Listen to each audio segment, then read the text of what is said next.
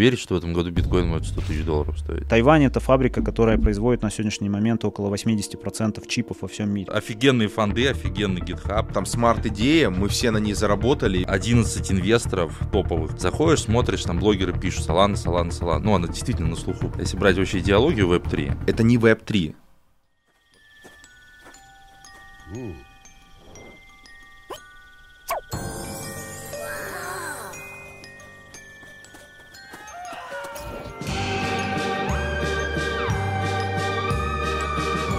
Cryptus Talks.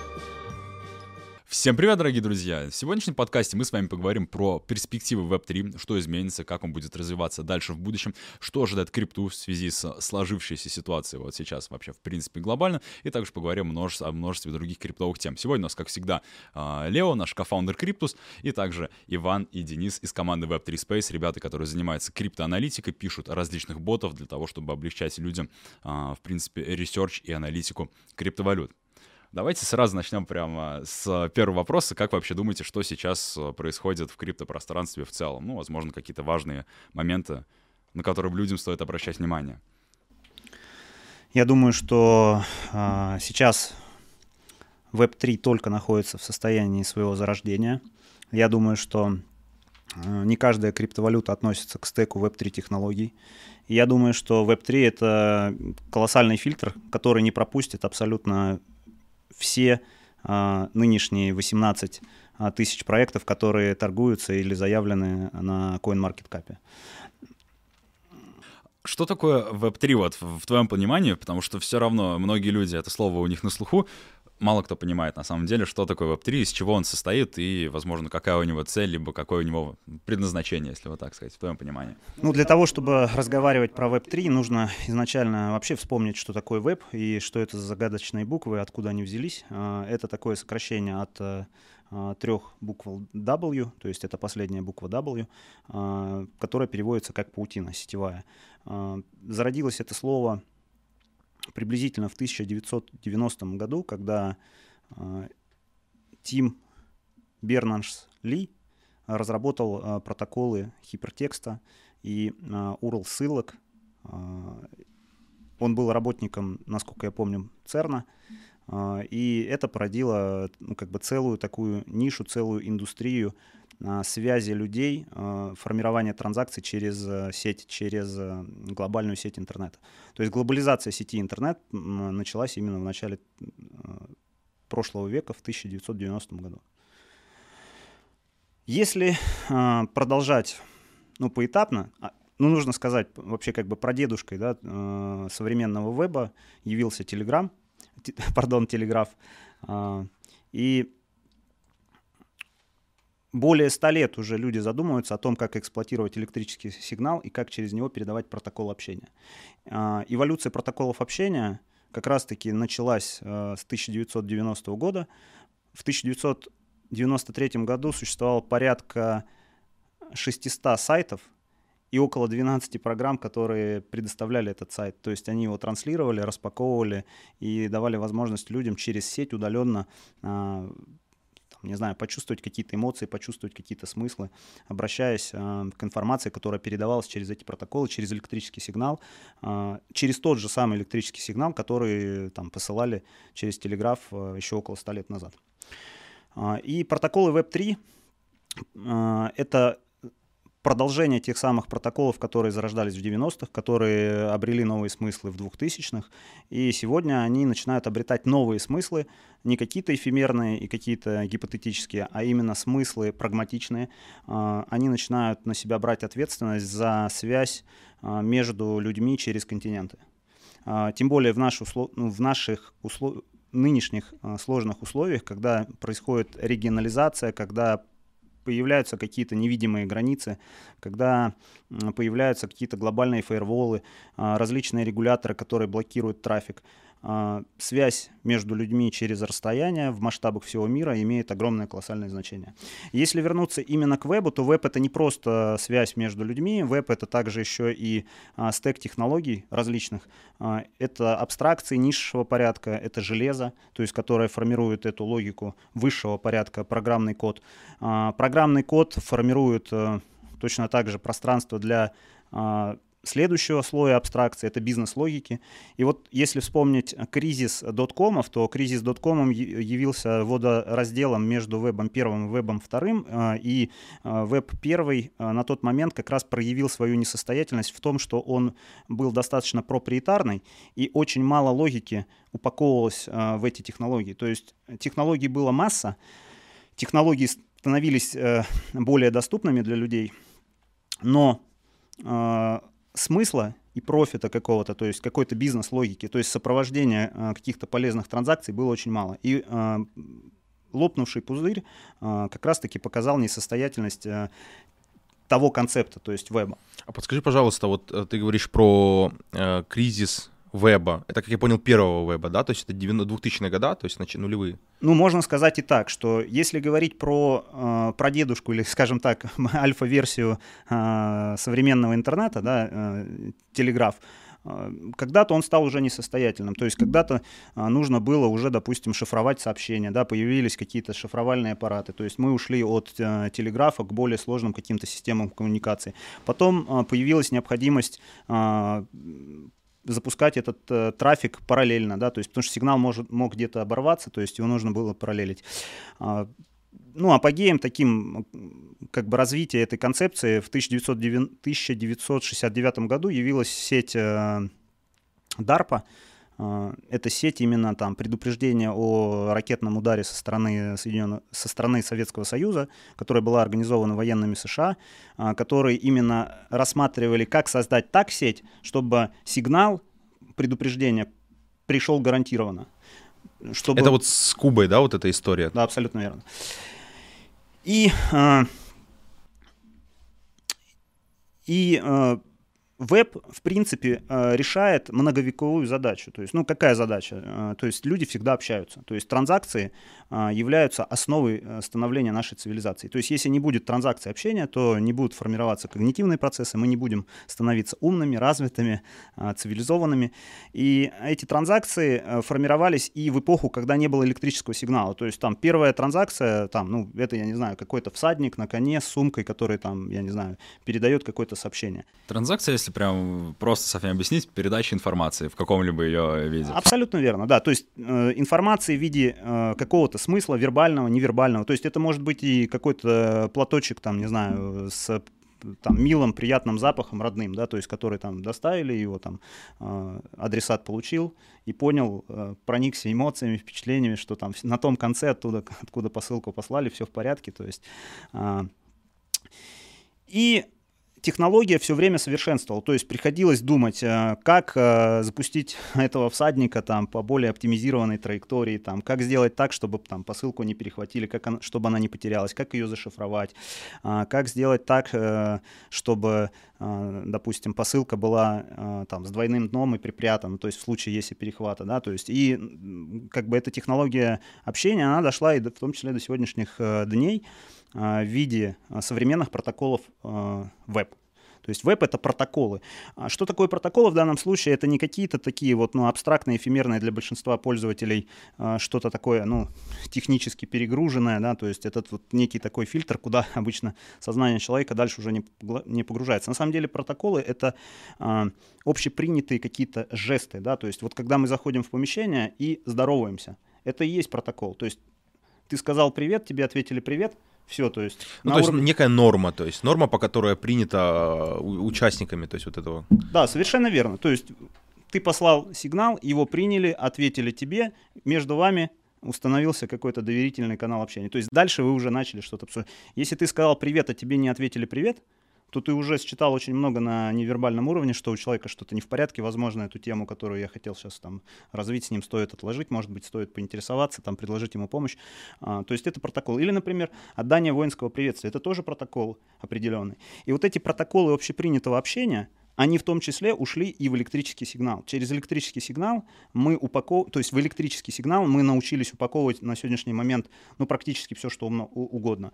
А, если первый веб решал задачи упаковать в электрический сигнал а, картинки и текст, а, веб второй уже развил и стриминговые э, сервисы, и много-много всего, и товарную логистику, то веб третий на его плечи ложится ну, огромное число задач, в том числе э, передача там прав собственности, э, интеллектуальных прав, э, упаковка какой-то такой логики, которую ну, мы сегодня даже, возможно, не можем при, ну, вообразить.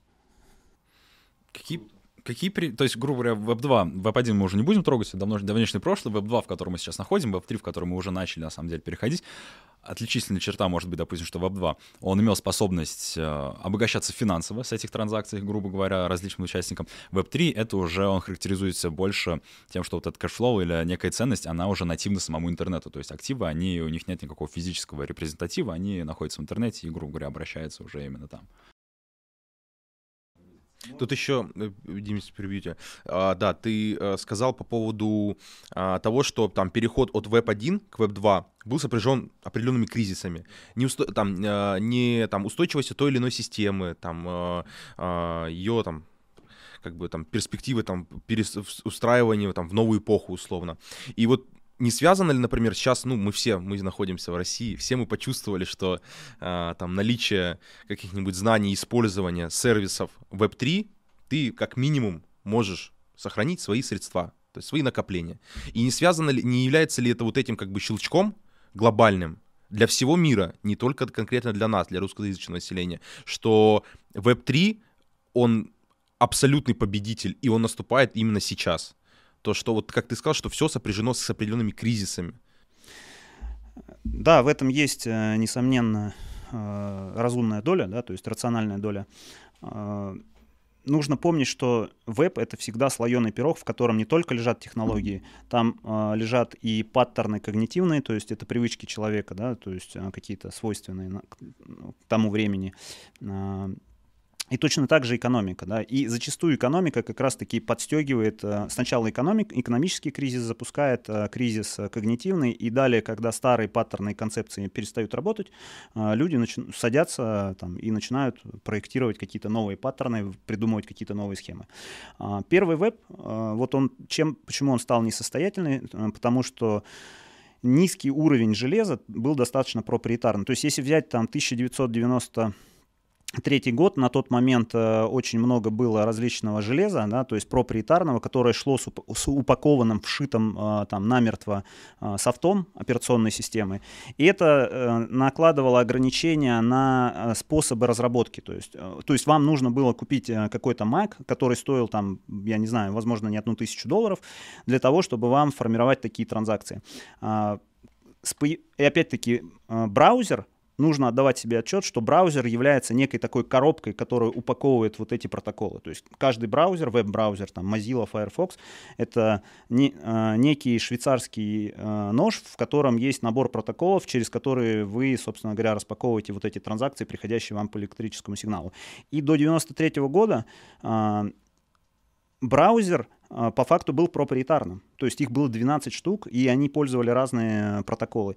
Но с появлением браузера Mosaic, э, разработчиком которого является Андерсон Хорвиц, э, известная ныне фигура, которая бренд, который в том числе олицетворяет бренд э, венчурного фонда, который очень активно инвестирует э, в направлении Web3 э, стартапов. Э, он э, разработал открытый протокол, то есть он разработал протокол, с помощью которого абсолютное число, абсолютное большинство э, людей могло пользоваться, не, плат, не платя деньги, то есть э, эта лицензия перестала быть э, платной. Но мозаик я, честно говоря, не помню, возможно, это, этот концепт и разрабатывался как платный, но далее там Netscape, э, это браузер, который пришел, который ну, полностью бесплатный, э, не, смотри, там а, наоборот, почему Microsoft у них выиграл, потому что у них было бесплатно, а у них было платно.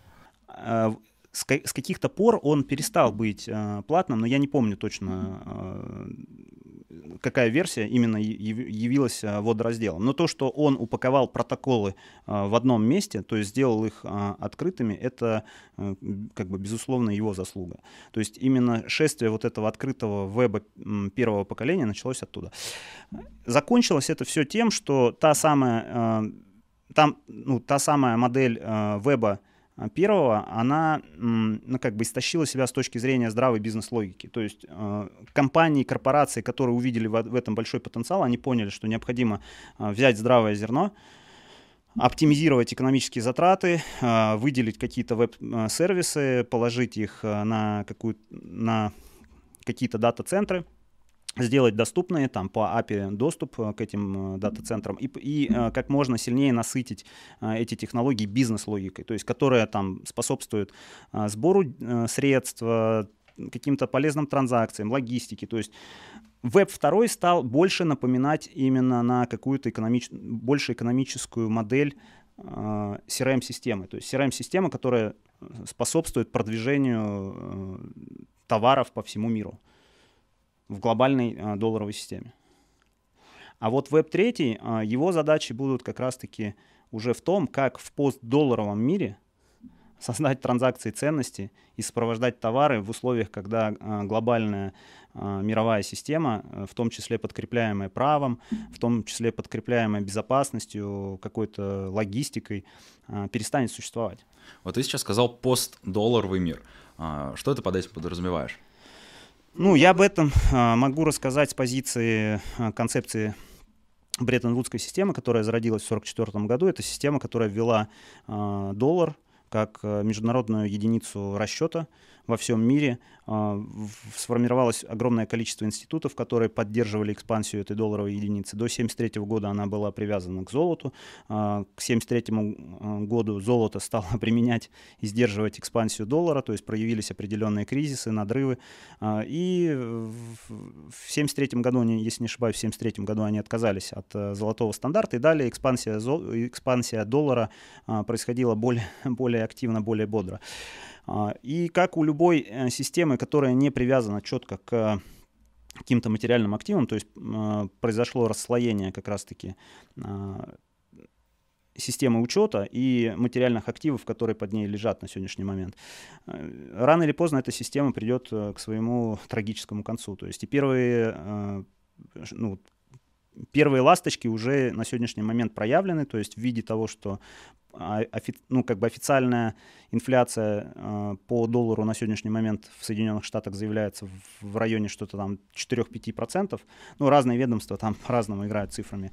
Но реальное подорожание продуктов, то есть потребительской корзины, то есть на сегодняшний момент достигает по отдельным э, группам товаров до 50%. То есть на лицо э, инфляция, долларовая инфляция. Причем, возможно, она проявляется как со стороны монетарных властей, то есть за счет э, э, обильной эмиссии за последние два года, которые проводили в условиях коронавируса, и также в том числе за счет э, разрушения логистики и товарных потоков.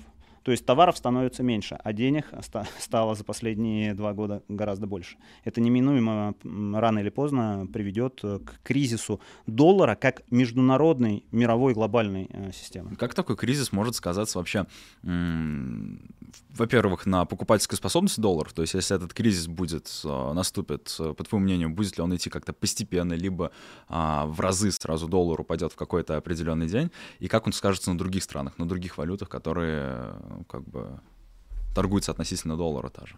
По моему мнению, э, инфраструктура, которая была выстроена, это именно э, родоначальником была Бреттон-Вудская система, потом там была череда преобразований, но по факту э, те же самые институты, они продолжают работать, и они продолжают укреплять, стабилизировать этот доллар, то есть впитывать лишнюю инфляцию, лишнюю имитированную массу доллара – убирать ее, например, с, э, с рынка, то есть впитывая ее, допустим, в пузыри на фондовом рынке.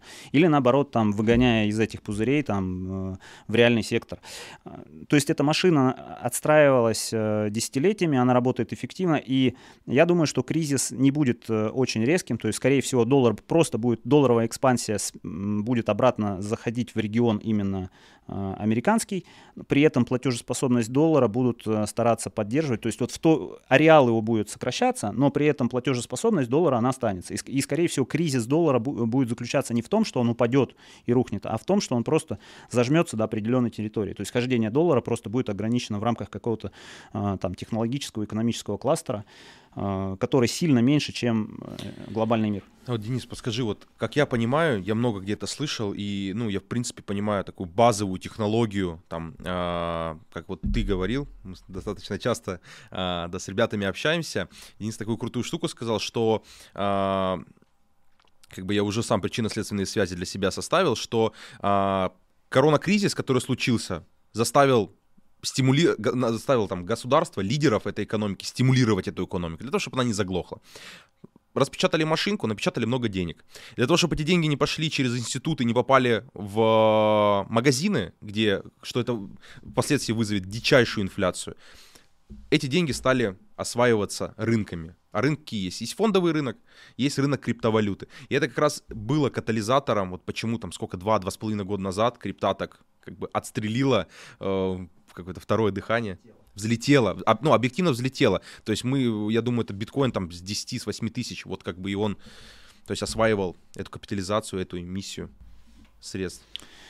Ну да, совершенно верно. Я думаю, что направление сдувания этих пузырей в том числе пойдет по направлению закачки этих пузырей, в том числе в ограниченную крипту. То есть неограниченный в эмиссии доллар просто будет сконвертирован в новой экономике в какие-то ограниченные токенизированные активы.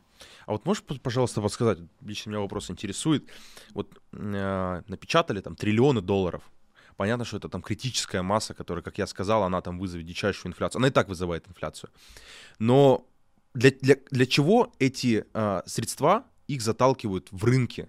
Вот как рынки перерабатывать э, эту массу? Потому что я, например, слышал, что а, на фондовом рынке на самом деле ликвидности, то есть реальных денег, их там чуть ли там не 5, не 4% от всей капитализации, то есть фондового рынка.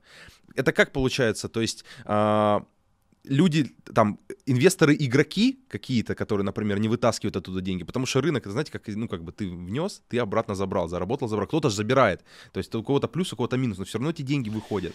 Но к тому моменту, когда кто-то забирает из рынка, создаются ожидания, и в рынок э, кого-то засаживают другого, да, то есть кто принимает пальму, пальму первенства.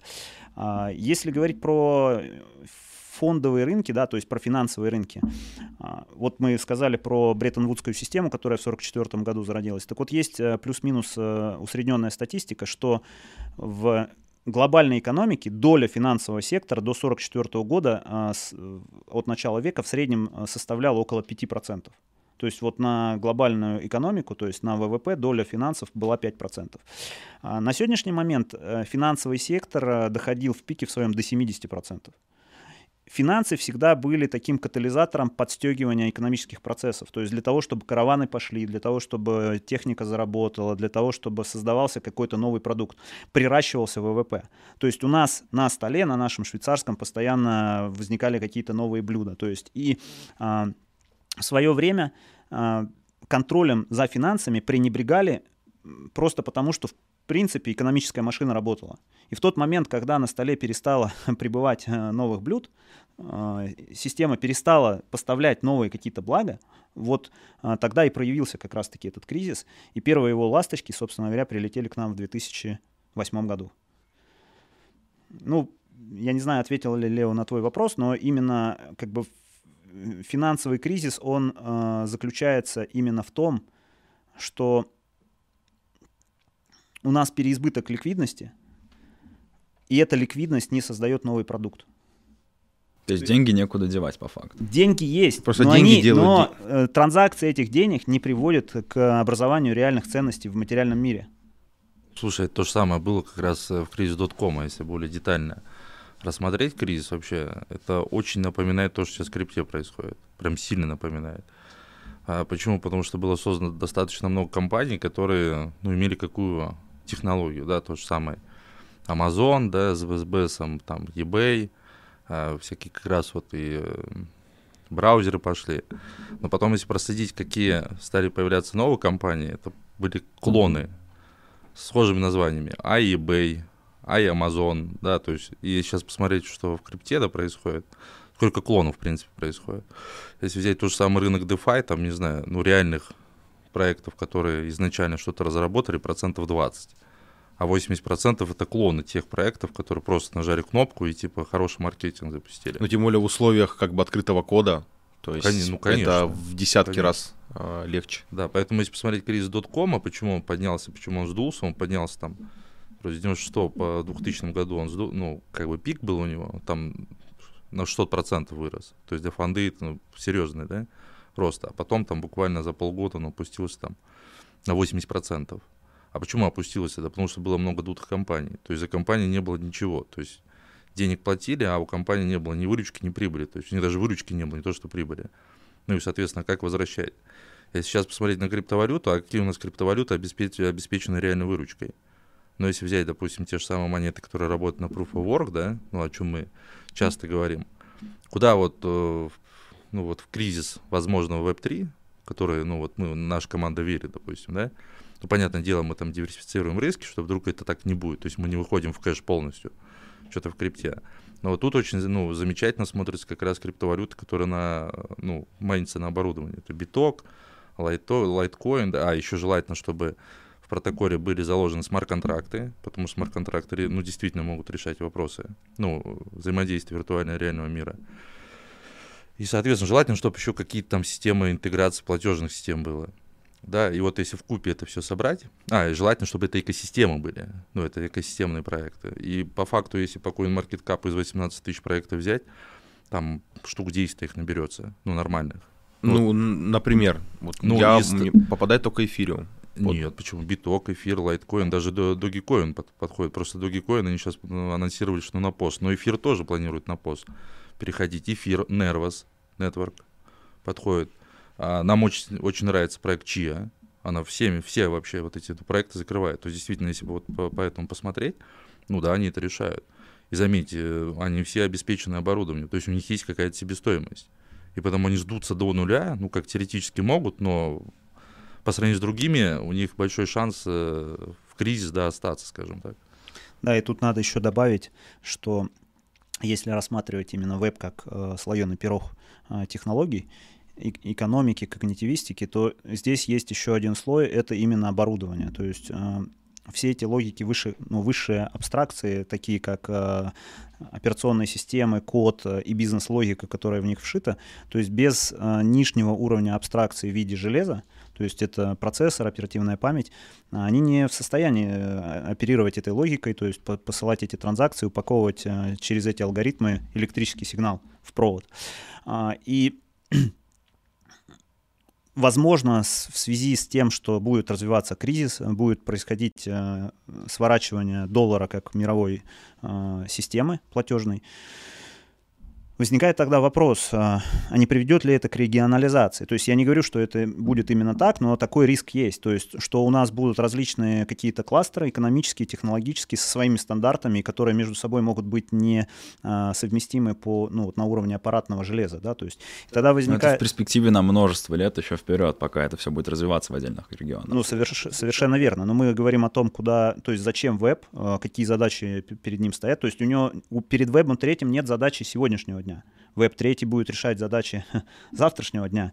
То есть как мы будем э, жить в условиях, когда у нас у каждой страны будет своя цифровая валюта, когда а, товар и логистика какая-то этого товара по миру будет осуществляться в условиях, когда нет э, какой-то мировой единой системы права, потому что нет э, единого арбитра, который вооружен там, не знаю, какой-то там, армией, то есть у него есть на это карт-бланш. То есть у Соединенных Штатов на сегодняшний момент есть такой карт-бланш, а, пред... а что будет, если его не будет? Если не будет а, мировой системы судейства. Например, вы послали транзакцию, какой-то товар, он доехал, а вам деньги не пришли, то что тогда? Ну, не знаю, там, пару-тройку веков назад, возможно, это был бы какой-то ограниченный локальный конфликт. Кто-то куда-то послал бы войско раскулачивать. А, в условиях веба третьего, то есть мы можем уйти от э, единой системы права и судейства и переложить это все на логику смарт-контрактов. То есть смарт-контракты, которые пропишут так правила, что там не дойдет до э, как бы до суда. А вот подскажи, пожалуйста, вот э, понятно, что это как сказать, паттерны веба третьего, то есть смарт-контракты, там э, заложенная в них логика, которая должна выполняться.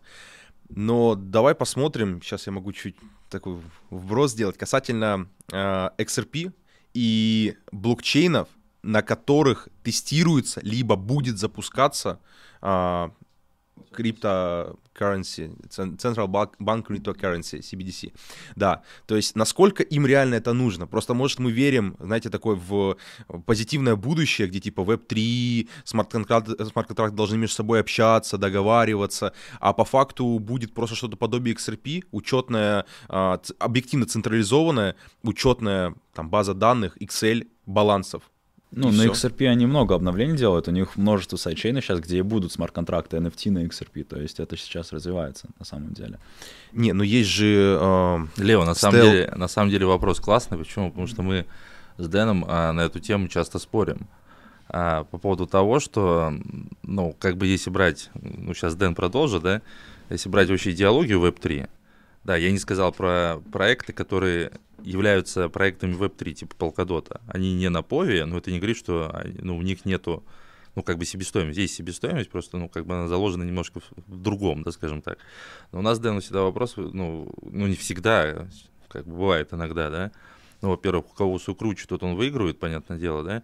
Но если брать а, непосредственно момент, мы говорим о децентрализации, и в то же время мы понимаем, что а, ну, есть люди, которые плюс-минус как-то могут влиять на этот мир, да, ну, там группа людей.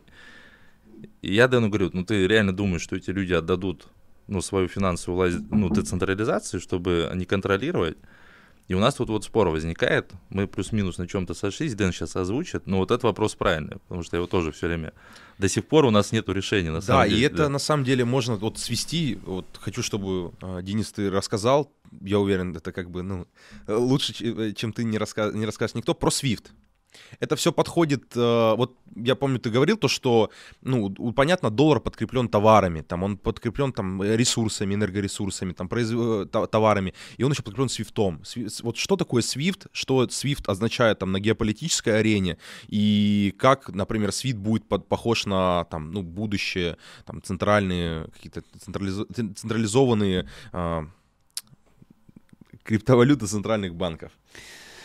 Ну вот по поводу того, что мы там что-то в чем-то расходимся, скорее мы потом сходимся как раз-таки в вопросе того, что, конечно, там сильные мира всего э, никогда не отпустят вожжи, и они будут, если они не могут э, убить эту технологию в зачатке, то есть не могут э, пропихнуть свою аналогичную технологию, то есть, возможно, XRP это как раз-таки попытка э, создать технологию, которую пропихнуть э, так, чтобы ее приняли. Это один из возможных способов. То есть примут нет, мы не знаем, то есть время покажет. А, второй вариант — это возглавить. А, ну, по поводу возглавить, э, на сегодняшний момент э, очень много всяких вопросов э, есть вокруг таких сетей, там, известных сетей, например, таких как эфир, то есть у которого а, при переходе на консенсус Proof of Stake необходимо, чтобы в сети было порядка двух третей валидаторов. И как-то вот тоже интересно получается, что две трети эфира на сегодняшний момент были добыты методом примайна, а, и майнеры, которые сейчас добывают эфир, там, последние, там, не знаю, сколько, 7 или 8 лет, они добывают всего лишь 30%, 30% э, которые им заложили на, на добычу. А, то есть я не знаю, мы можем сейчас уйти в э, какие-то дебри там э, конспирологических э, теорий, но я думаю, что попытки перехвата технологий, они в любом случае есть. Не нужно отвергать такие возможности. И в том числе может быть и компромисс, то есть когда ну, власти могут просто пойти навстречу технологии, то есть методом регулирования привести ее в какое-то приемлемое состояние. Тем более, что если им удастся стать им ну, мажоритариями в этой системе, да, или то есть получить какой-то возможный контроль над распространением этой системы. Если говорить про Swift, э, с точки зрения Swift, с точки зрения технологий, Swift, э, ну, достаточно примитивная технология, то есть это там пейдж, пейджинговая э, технология, то есть когда приходят банковские сообщения, которые там передают состояние балансов. Но он был достаточно давно разработан, там, не знаю, несколько десятков лет назад, но технология работает и по нынешний день нас вот от него отключают. А, ну и эта технология, то есть примитивный, но а, распространенный по миру финансовой сети прокачивает на сегодняшний момент до 40 триллионов долларов. То есть можем представить, если появится какой-то прототип технологии а, по концепции Web3, то есть э, децентрализованный, неуязвимый, безопасный, а, с функциями смарт-контракта, а, которая сможет прокачивать 40 триллионов долларов, то можно пересчитать. Ну, там в среднем сейчас обычно закладывают количество токенов там, кратно миллиарду, то есть можно вообразить, сколько будет стоить там один токен там, из миллиарда выпущенных в такой системе. Ну, я не думаю, что э, мир пойдет именно по такой концепции, когда просто э, концепция свифта просто перекочует в новый мир. То есть новые технологии, они достаточно сильно изменят мир. То есть э, я думаю, что региональные валюты будут, скорее всего, общаться через какие-то системы мостов э, и каких-то паритетных конвертаций. Какие могут быть вообще, в принципе, регионы? Вот ты сказал, есть такая вероятность, возможность, что доллар уйдет обратно в сторону США, его регион влияния сузится. Получается, какие-то другие регионы влияния, они должны либо зародиться, либо объединиться, либо должны получиться другие регионы влияния. Как они могут выглядеть, а, из чего они должны формироваться, какой логике они должны подчиняться, какие там, возможно, возможно могут так, быть валюты. Тут у нас про валютные зоны сейчас пойдет да. диалог. Да. Но если говорить вообще, а есть ли вообще причины об этом говорить? А, я думаю, что такие причины есть. То есть вот, например, а, ну, некоторые амбиции Китая по поводу Тайваня. Да, там. А, Тайвань это фабрика, которая производит на сегодняшний момент около 80% чипов во всем мире. А, то есть это фабрика, которая умеет делать чипы по 6 по и 7 нанометровому техпроцессу. А, ну, на сегодняшний момент э, мало какие лаборатории, которые занимаются литографией, умеют делать э, более тонкий техпроцесс. А, и, ну, давайте подумаем, если Китай забирает эту инфраструктуру, если эта инфраструктура будет в его руках, то, ну, наверное, у Китая будут какие-то особые условия на печать этих чипов или там их логистику. То есть на сегодняшний момент эти чипы печатаются за доллар и пользуются американской, ну, можно сказать, логистикой, э, логистикой которую обеспечивает э, Америка, да, то есть в том числе, возможно, там военно-морской флот э, там защищает от каких-то сомалийских пиратов контейнеровозы. Как это будет дальше? То есть если Тайвань переходит в лоно Китая, возникает вопрос, тогда Китай должен принимать решение о том, какие мы чипы печатаем, там какая логика должна быть там. Да, но тут еще уравнение надо добавить какую штуку. Китай первый добавил, э, ну вообще интегрировал токи, ну, CBDC первый. То есть мне кажется, ну это мое мнение, да, что может пойти по пути Китая все. То есть все очень складно получается. То есть они вроде как запустили. Тут Дэн про это говорит. Ну, тут, ну, ну возможно, гипотеза есть какая-то. Да, да, если, допустим, Соединенные Штаты не готовы были бы принять такую концепцию, то, наверное, бы они сейчас э, стянули какие-то войска и вели там какие-то плотные переговоры о том, что это недопустимо относительно Тайваня. Но вот буквально мы читаем новость конца э, марта о том, что TSMC э, создает филиал если не ошибаюсь, в Аризоне, в Соединенных Штатах, прям вот с нуля закладывают фабрику, которая будет печатать а, свои чипы по 3 и 5 нанометровому, по самому совершенному 3 и 5 нанометровому процессу, прямо в, ну, в центре Соединенных Штатов. То есть прямо в Соединенных Штатах пере, переходит э, фабрика, которая производить эти, будет производить эти чипы. Для чего это происходит? То есть что это есть, как не намеки на регионализацию? Возникает вопрос, если эта фабрика находится на их а, территории, в, на территории Китая находится другая фабрика, как они между собой будут делить рынок? Скорее всего, у них возникнут какие-то зоны влияния, возможно, а, эти зоны влияния они будут оговаривать, может быть, даже будут какие-то там соприкосновения, да, там конкурентные, может быть, даже военные. А если говорить про Россию, у России, скорее всего, тоже сейчас, а, ну, в силу того, что а, происходит, то, что происходит последние полтора месяца, а, это проявляет намерение, по крайней мере, политических властей а, России а, сформировать тоже свой какой-то экономический, технологический кластер. Возможно, здесь будут какие-то коллаборации. То есть коллаборации, ну, на сегодняшний момент просматривается, что, скорее всего, коллаборации будут именно с Китаем, то есть по технологическому стеку. То есть сейчас мы не в состоянии напечатать какие-то свои чипы, будем э, пользоваться литографическими технологиями, которые, скорее всего, на тот момент будут в Китае. То есть если бы они сейчас были в руках Соединенных Штатов, они сейчас находятся в руках Соединенных Штатов, а, и относительно нас применяются санкции. То есть мы не можем там напечатать эту логику. Поэтому это все как раз-таки намекает на то, что, скорее всего, мир пойдет по такому пути. То есть, опять-таки, у каждой э, страны появляется возможность формировать э, свой CBDC, э, свою систему CBDC, Central Bank Digital Currency, систему цифровых денег. Вот. И тут я буду, конечно, ссылаться на опыт э, ну, всемирно известных экономистов, не буду сейчас их перечислять, но они все э, схожи во мнении, что чтобы э, возникла какая-то своя реги- региональная зона, то есть технологический экономический кластер, необходимо число жителей, которые в него вовлечены на ограниченной территории, от 350 миллионов до 500 миллионов.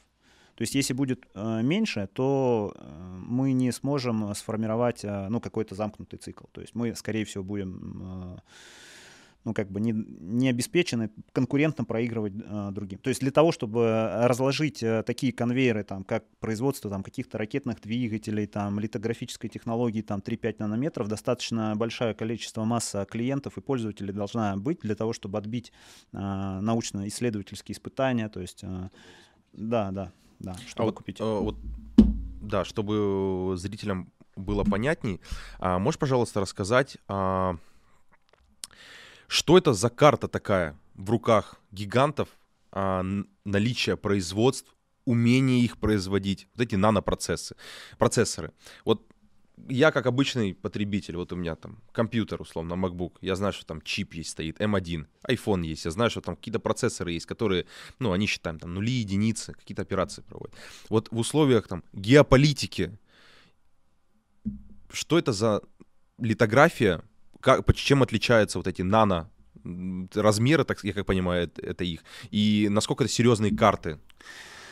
Если мы будем э, ну, обращаться как раз-таки к физикам э, и теоретикам, и практикам, а на сегодняшний момент они ут- утверждают, что минимальный размер транзистора, который ну, может быть получен на кремниевой подложке, это 2 нанометра. То есть дальше уже есть какие-то процессы, там, я не знаю, связанные там либо с квантовой природой Вселенной, либо там с теплотехникой, с удельным концентрацией э, тепла в ограниченном э, пространстве. То есть 2 нанометра на сегодняшний момент э, ну, ниже не получается э, делать. Возможно, там, я не знаю, может быть, они перешагнут, э, но на сегодняшний момент 2 это предел, то есть рассматривается как теоретический предел.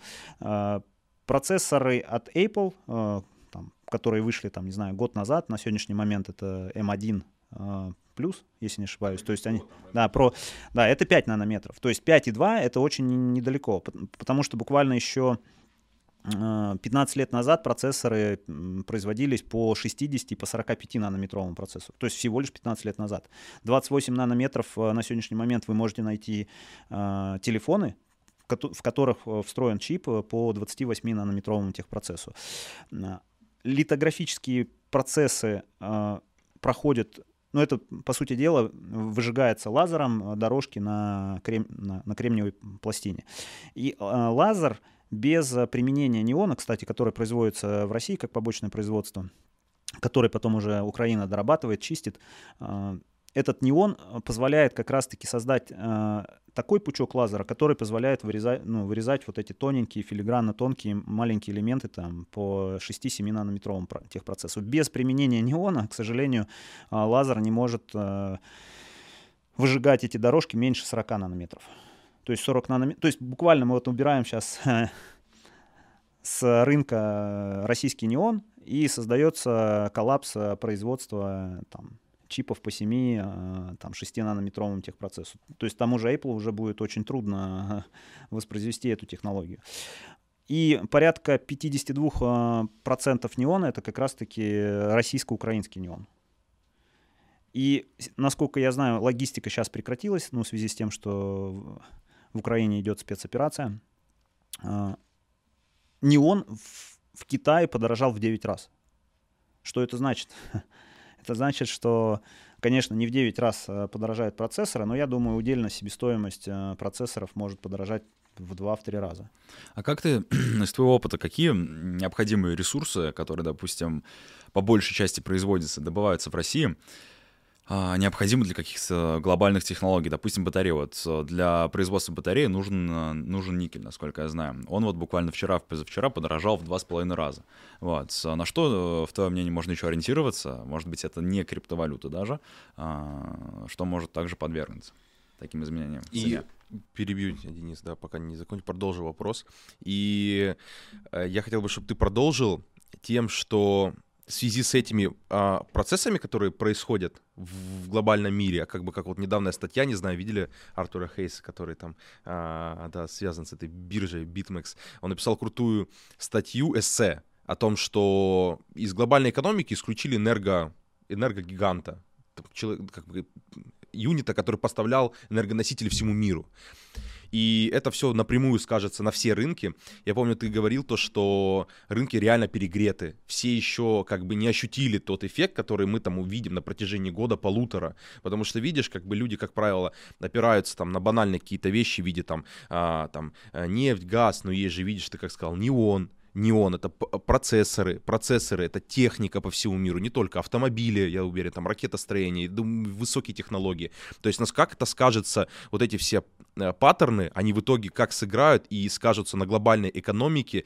и как в итоге это скажется на крипте самой?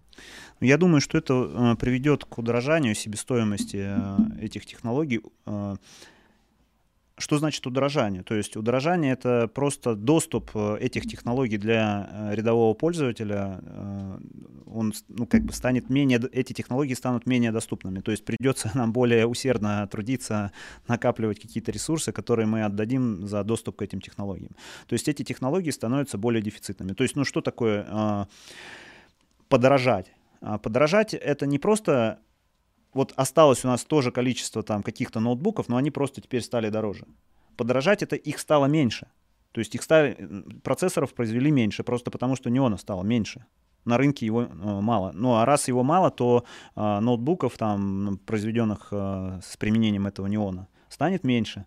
То есть э, достан, достанется не всем. То есть, соответственно, люди должны придумать способ, как друг другу объяснить, э, почему вот он тебе достанется, а тебе не достанется. Ну, я условно говорю. А, в конечном счете механизм такого обоснования как раз-таки проявляется в том, что у кого как бы, ну, хватает навыков и скиллов, там, не знаю, получить какой-то драгоценный ресурс, который они способны отдать, а другие не способны. То есть вот так это приводит к удорожанию э, техники.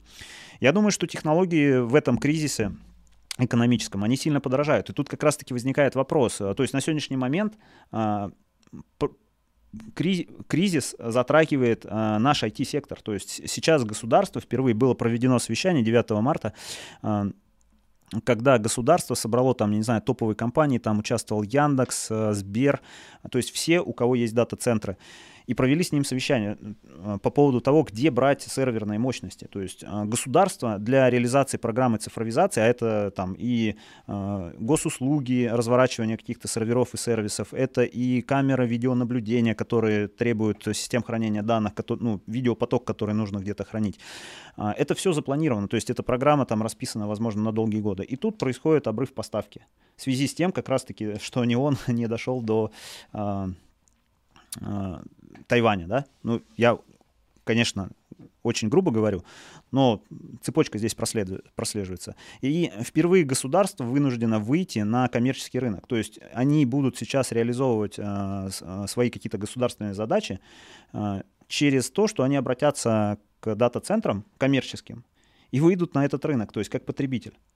То есть государство дало отмашку, что регионы могут э, закрывать да, потребность э, в оборудовании, в том числе обращаясь в э, коммерческие дата-центры и покупая себе хостинг, покупая себе пространство для хранения данных.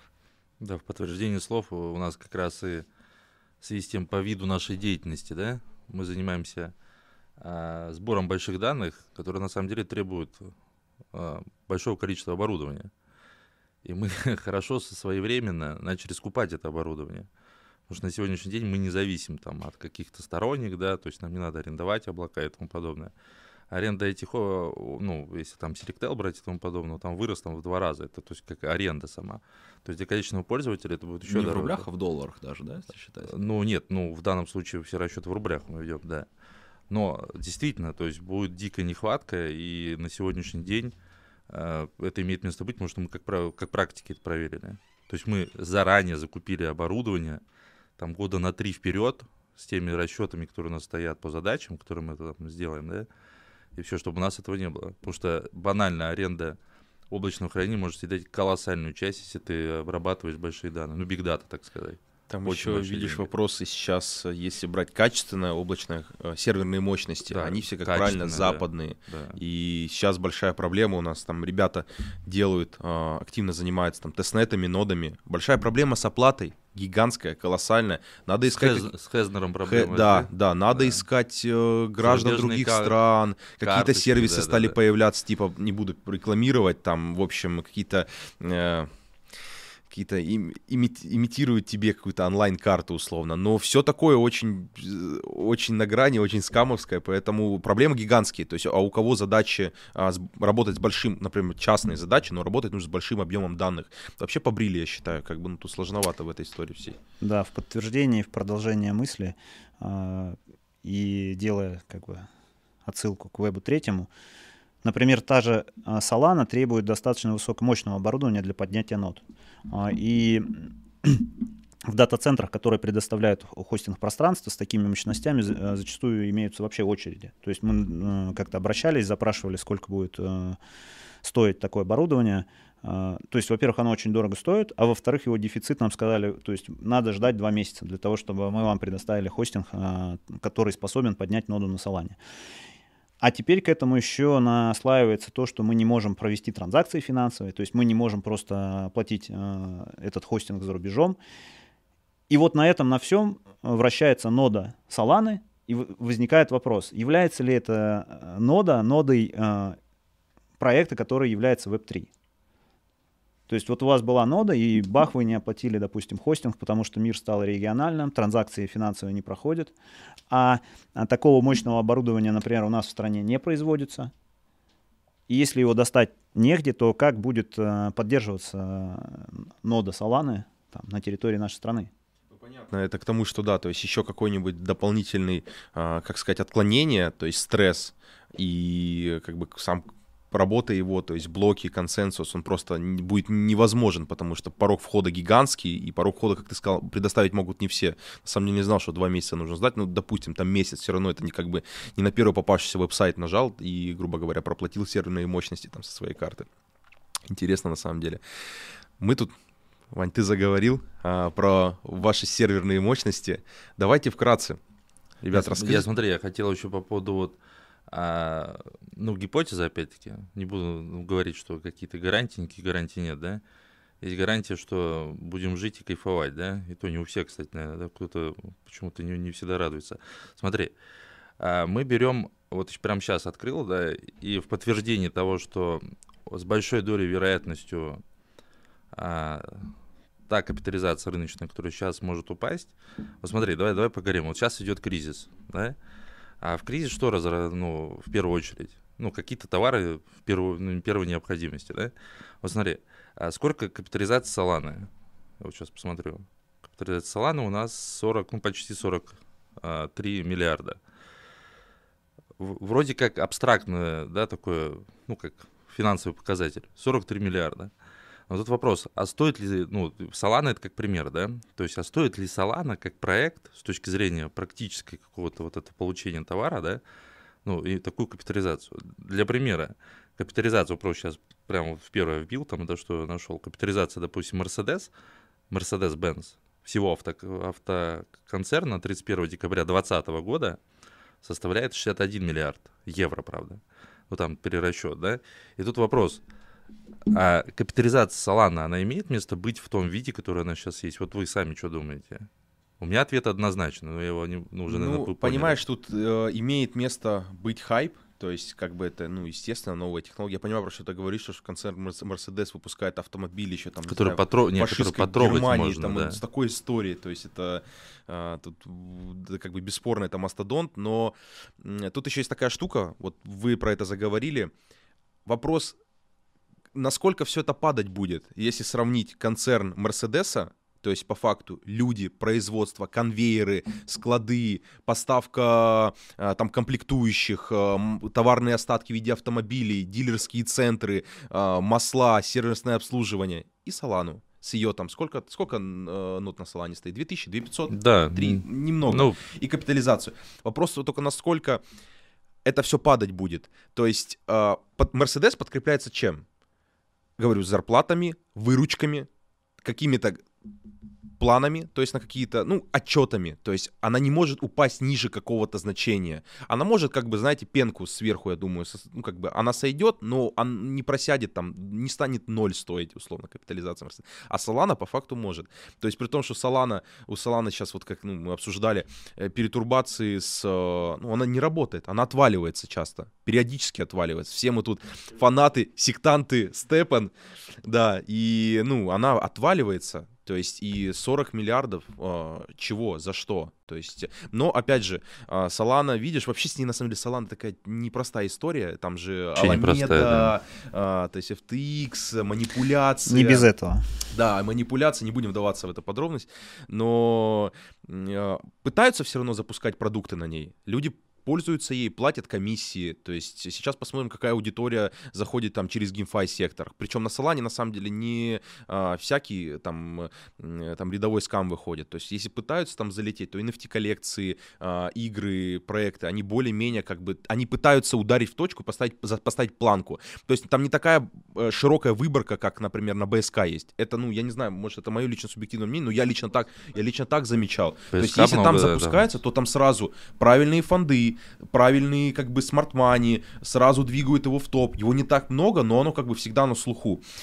Посмотрим, мне кажется, есть какие-то планы, связанные с Solana. Единственное, что меня напрягает, это, говорю, то, что она отлетает. А касательно вот этой эфемерной стоимости, знаешь, я как-то помню э, таку- таку- таку- таку- такую историю, там, э, в своем родно- родном городе общался с человеком, у него там, э, карьеры, карьеры, добывают щебень, аппараты стоят, ну, представь, самосвалы катаются, лизинг, платежи, и вот он удивлялся, вот как так, например, там, Apple, ну, давайте возьмем какую-нибудь там, а, вот, там, компанию, там, Era.com, которая, ну, по факту это, она в воздухе, то есть, существует, да, у нее там есть сотрудники, есть там офиса, но она ничего не производит, она не копает, не добывает, у нее нет, ну, вот такой у нас мир, то есть они на себе приковывают взгляд, аудиторию, и рождается вот эта капитализация, порой не обоснованная по сравнению с концерном, который ты сказал, со столетней историей, я даже думаю, больше.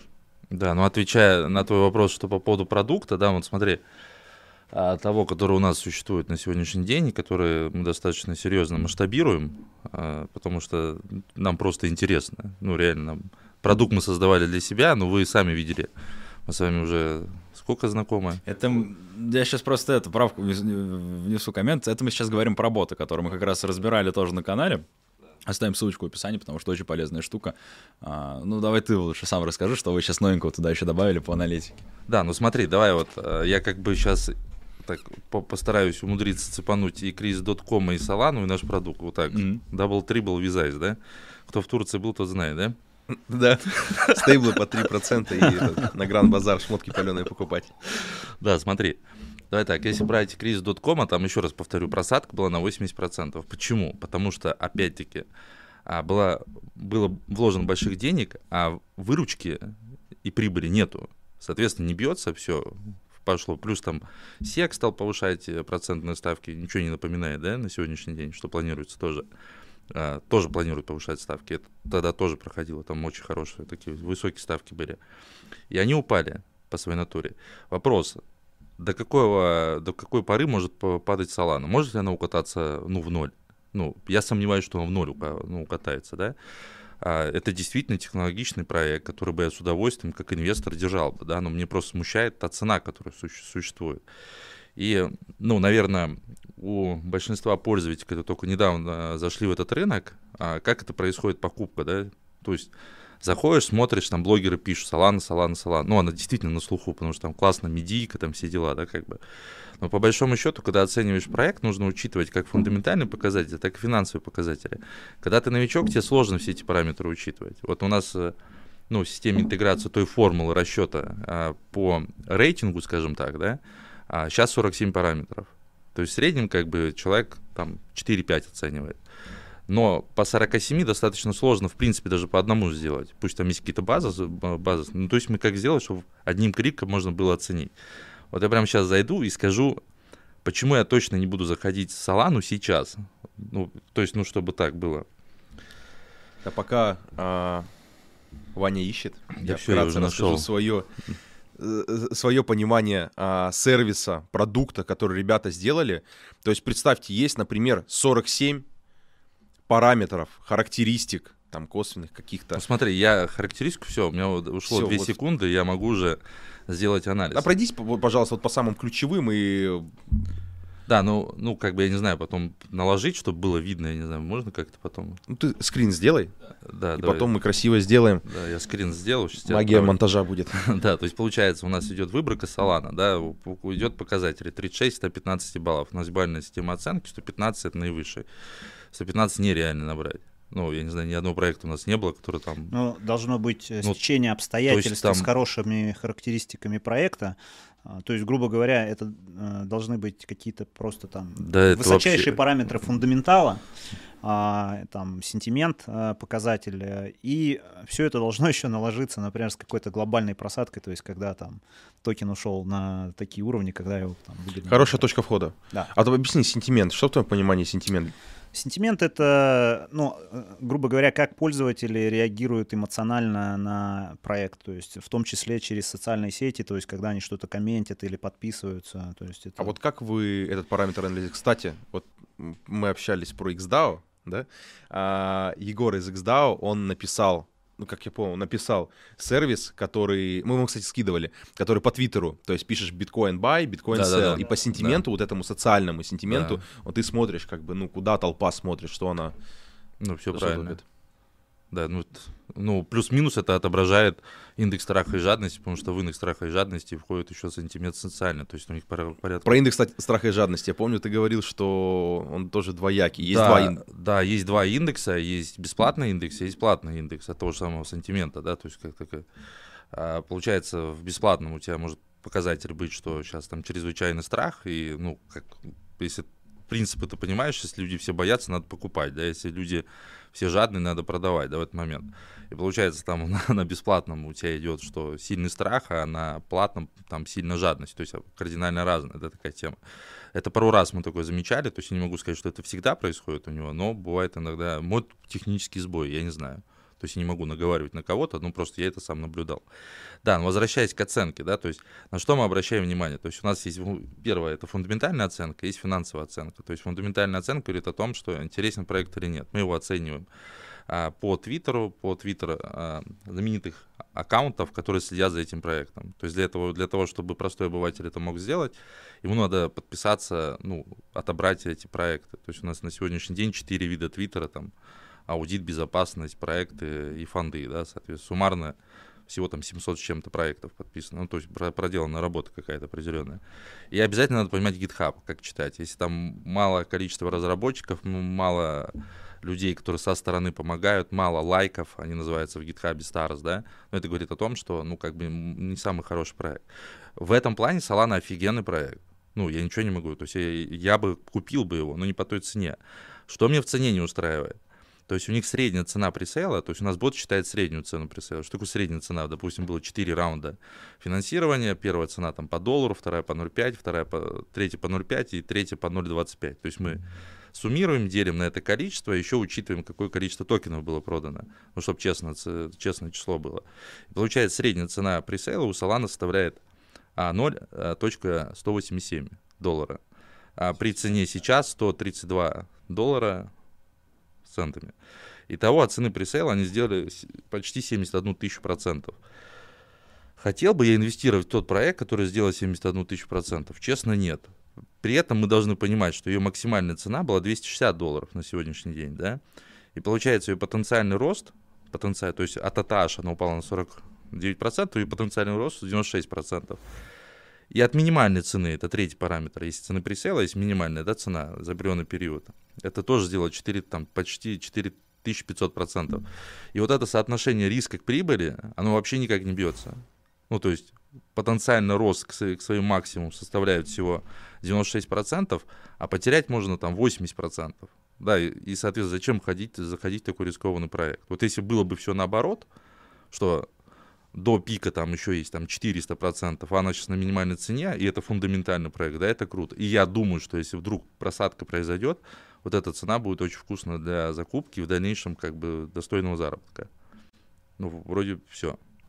А можешь вот э, нажать чудесную кнопку в Telegram, и вот что сейчас показывает из топчика такого прям, ну давай топ-10 условно. То есть в боте есть э, функционал, который вот как раз по оценке а, самого бота показывает топ монет, которые сейчас, возможно, можно подумать на частичной закупке. То есть там да, очень ну, много чего удобного. Да, бот у нас учитывает еще настроение рынка. У нас еще новая кнопка, это статистика рынка, где порядка 15 показателей мы вывели.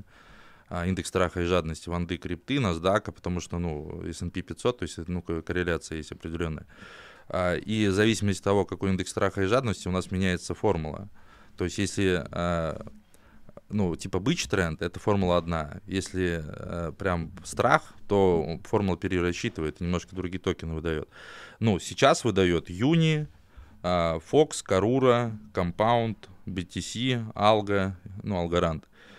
Соответственно, в данный момент, ну, как, так, как, так, так как мы понимаем бота, да, то есть он больше рекомендует проекты, покупать блокчейн-инфраструктуру, опять-таки инфраструктуру. А вот подскажи, пожалуйста, вот ты сейчас назвал список, а вот, например, Глимер, Мунбим, по-моему, потенциал для роста гигантский. Там сейчас от цены э, пресейла 20 иксов, да?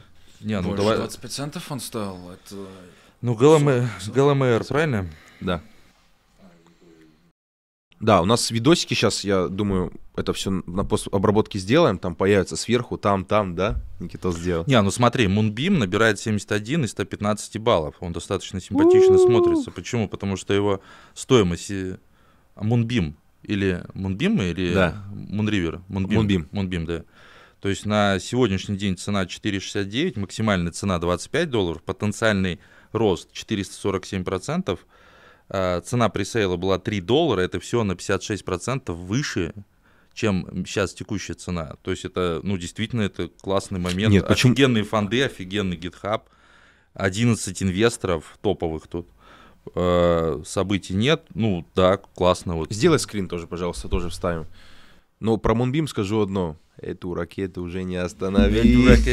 Не, кстати, самая классная штука, вот что Moonbeam, э, что Moonriver, да, вот мы с Дэном общались, а, мне что нравится, он объединяет дофигища экосистем, очень много. То есть, по большому счету, туда еще даже не вписали полкадот как таковой, а он же еще полкадот, он же и мостом, по сути-то, как таковой является. И Такую там, ликвидность может собрать. Там что-то 9, что ли, У них стандарт свой XM запустился, XM20, это то есть ты э, сможешь пользоваться э, там, не кусам, ты сможешь пользоваться там через MetaMask, полькадотом, и они большие молодцы, мы сейчас, не знаю, ну, вроде все получается, у нас, мы 22 числа хотим, э, планируем сделать интервью с Дереком Ю, с фаундером.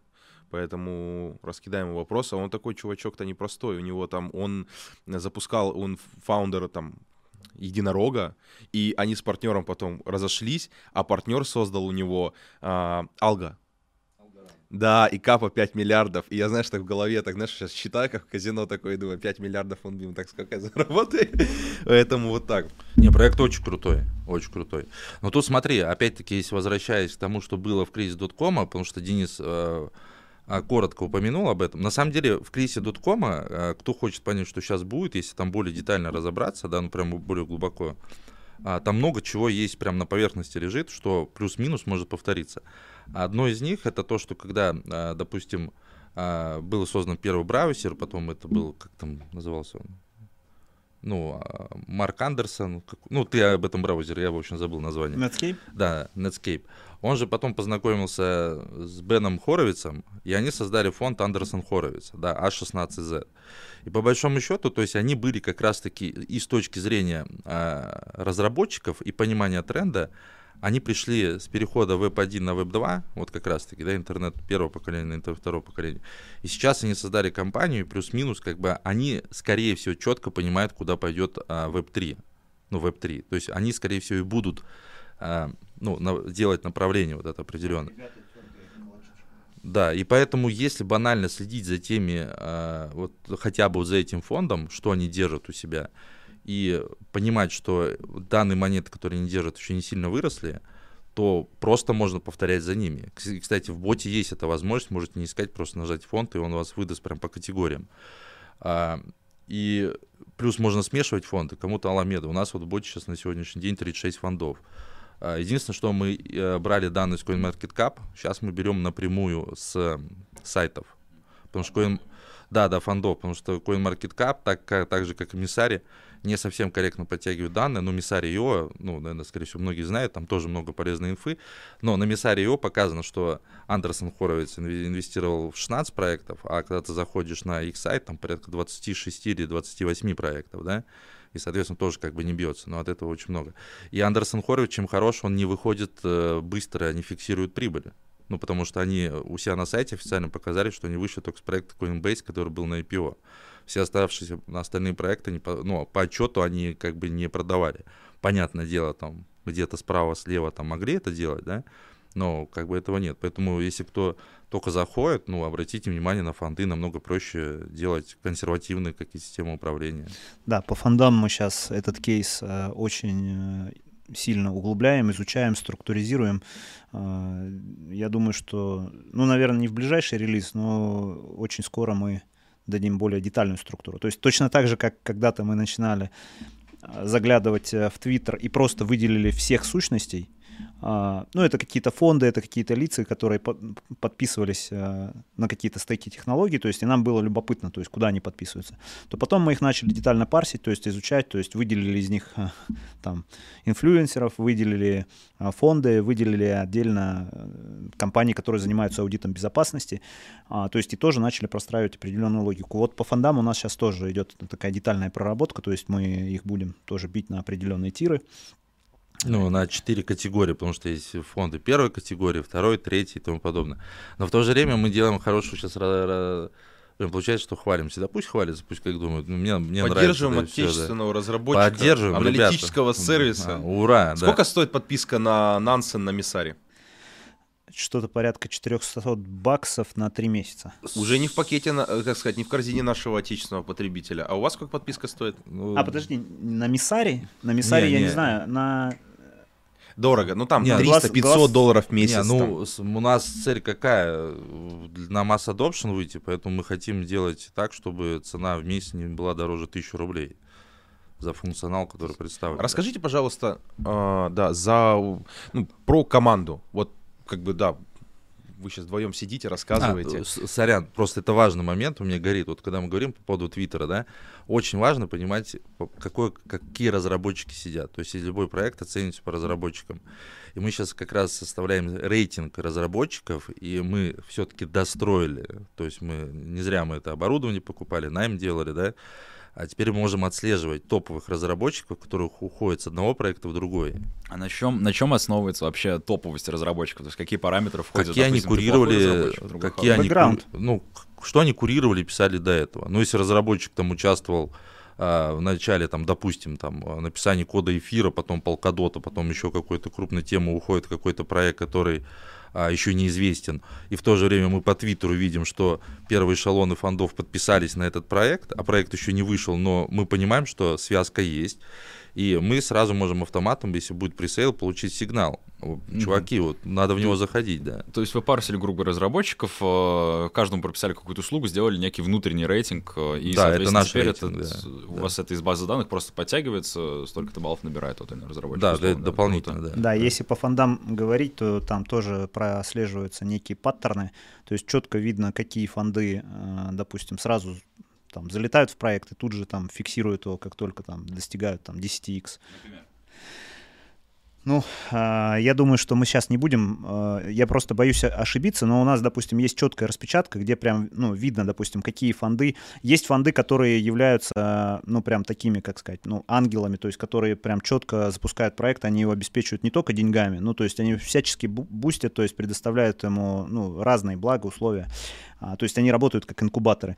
А есть а, фонды, те, которые вот, ну, венчурно, то есть по такому принципу, там, там давай просто, закинемся. Да, там просто, да, будет обзор у нас тоже, надеюсь, с вами, да, а где мы вот как раз раскроем все за фонды. Какие фонды, откуда шли такой криптодетектив, А, ты будешь Шерлок, ты будешь Холмсом, да. Можем сделать круто. Мне А это по- очень интересно было. Да, а вот а, подскажите, пожалуйста, вот давайте так, есть информация про фонды, понимание там, куда они входят, э, как они фиксируют, распоряжаются своим портфелем. Прослеживаете ли вы какую-нибудь параллель, зависимость, например, от э, того, в какие кластеры, участки, области криптопространства они вкладываются. Например, мы знаем, что вот как, например, я в 2017 году криптой не занимался, но когда, так сказать, опытные деды рассказывают, что в 2017 было, сказали, что э, крипта просто не была поделена на области. Лендинговый, DeFi сектор, стейблкоины, GameFi, NFT, еще перечислять список можно, я думаю, пяти. А, вот Да, мы это сделали. вы это сделали. Да. Заходим в раздел фонды. Давай Аламеду пробьем. Тут я говорю 36. Не, а можно проследить, допустим, смотри, все-таки хотелось бы узнать, э, условно, прошли какие-то перетурбации в мире. На- там навигация, координаты чуть изменились. В- на первое место всплыли э, децентрализованные интерфейсы кошельков. Слушай, все там есть ответ. Да, И смотри. вы, например, смотрите, например, что ну, там последние там полтора-два месяца активно фонды начинают смотреть в эту сторону, и они видят перспективу, что это типа направление как бы... Я поэтапно тебе расскажу. Давай. То есть первый фундамент, ну, чтобы не было такого, там, да, мы можем, надо, ну, рассказать алгоритм, как это все отслеживается, чтобы не, не быть голословным. Для начала мы должны понять, что держат фонды на сегодня, что держали фонды там а, месяц назад. У нас база данных заполняется, наша база данных. Ну, мы не, не берем, мы вот все сохраняем и все на, на, на базе нее. Если, допустим, мы возьмем ту же самую Аламеду, это по поводу к- категорий, да, вот тут у нас четкая разбивка идет. Не, не, не только по тем токенам, которые они держат, а какой процент, почему-то я не мог бренд выбрал. Ну ладно, Аламеду, это потом скрин тоже пришлю. Да, и получается, сколько они плюс-минус из тех проектов, куда инвестировали, в какие сегменты как раз-таки больше всего инвестировали. И на сегодняшний день получается, что Alameda Research больше всего 40,74% инвестировал в категорию DeFi, 24% в биржевые токены, а, 5,56% в игровую индустрию и тому подобное. И а, дальше, это база, Дальше мы отслеживаем тренд. По какому ме- методу? Не фондов, сейчас поймете, ну, логическую цепочку, как мы подбивку делаем. А, допустим, существует, ну, судя с каким сайтом работать, да, существует энное количество категорий. Ну, в на самих сайтах, то есть под разбивку. Допустим, за- зайдете на CoinMarketCap, а у них там 100, если не ошибаюсь, 47. Но из них там 36 это портфолио, ну, порядка 100 у них категорий сейчас существует. На крипторанге 47 категорий существует. И получается, как выявить тренд? Мы же все хотим выявить тренд, правильно? Ну, вот, допустим, кроссовки. Это же тренд был? Ну, Степан. Степан, да, то есть как вы... Чё вы улыбаетесь? Не, ну, да, мне смущает сильная капитализация, да. А как тренд можно выявлять? То есть, допустим, есть общая капитализация какой-то категории, и плюс-минус мы по рынку понимаем, что ее, а, ну, движение туда-сюда это 2-3%. Но если, допустим, э, идет общая капитализация, ну, категории конкретно, там, допустим, на 7%, это выбивается из строя, и это показывает тренд. Дальше надо понять, из чего тренд складывался, что такое пошло. То есть, по факту, move to earn, он чисто выследовал, ну, выслеживался.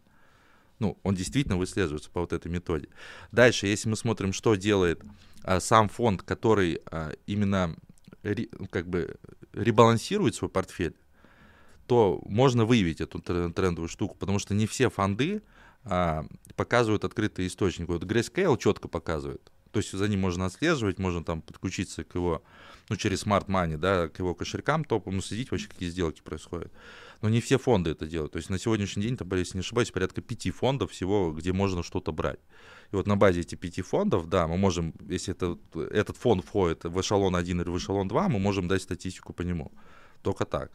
Но если Андерсон Хоровиц никаких движений не делает, и он показывает только, что было там, ну, на, на моменте, да, того, что мы брали, ну, а как мы можем понять? Можем только интегрировать вот эту как, точку... Дэн, помогай. Точку. Нет, просто точку. Так я закончу. Прикольно на самом деле. Тут у нас можно взаимосвязи много. Вот у меня сейчас мозг пытается а, выявлять. То есть как бы я, например, смотрел. То есть как, например, появляется новый проект допустим, да, который относится конкретно к какому-то там, э, какой-то категории, там, GameFi, NFT, неважно. Мы, например, смотрим, э, оц- оцениваем проект, по там, каким-то косвенным а, признакам, там, а, репозитории, там, э, кодеры, комьюнити, качество там, разработки, графики, а, там, фонды, условно. Ну, там, факт, э, их много может быть, этих переменных. И дальше смотрим, какой рынок, точнее, да, какая капитализация у этой категории а, проектов, то есть вообще у GameFi сектора, как, какая капитализация. Смотрим, например, берем выборку там условно из каких-то проектов, похожих по качеству, и понимаем, как, до какой капитализации примерно он может дорасти и должен. Все правильно. Это знаешь, о чем ты сейчас говоришь? Это тоже мы э, в планах стоит. Смотри, что какая у нас первая экосистема была самая популярная, где в принципе все и сформировалось. Эфир. Да, все правильно. А, и на базе эфира можно, ну, какую сегментуру сделать? Допустим, есть общая капа эфира и всех токенов, которые относятся к эфиру. А, у них есть подразбивка категории. Допустим, DeFi, относящийся к этому, занимает от общей капы, да, ну, там, допустим, 30%, я сейчас так, да, и вот это есть разбивка. То есть мы можем гипотетически моделить того, что вот так плюс-минус должно, наверное, быть и на других экосистемах.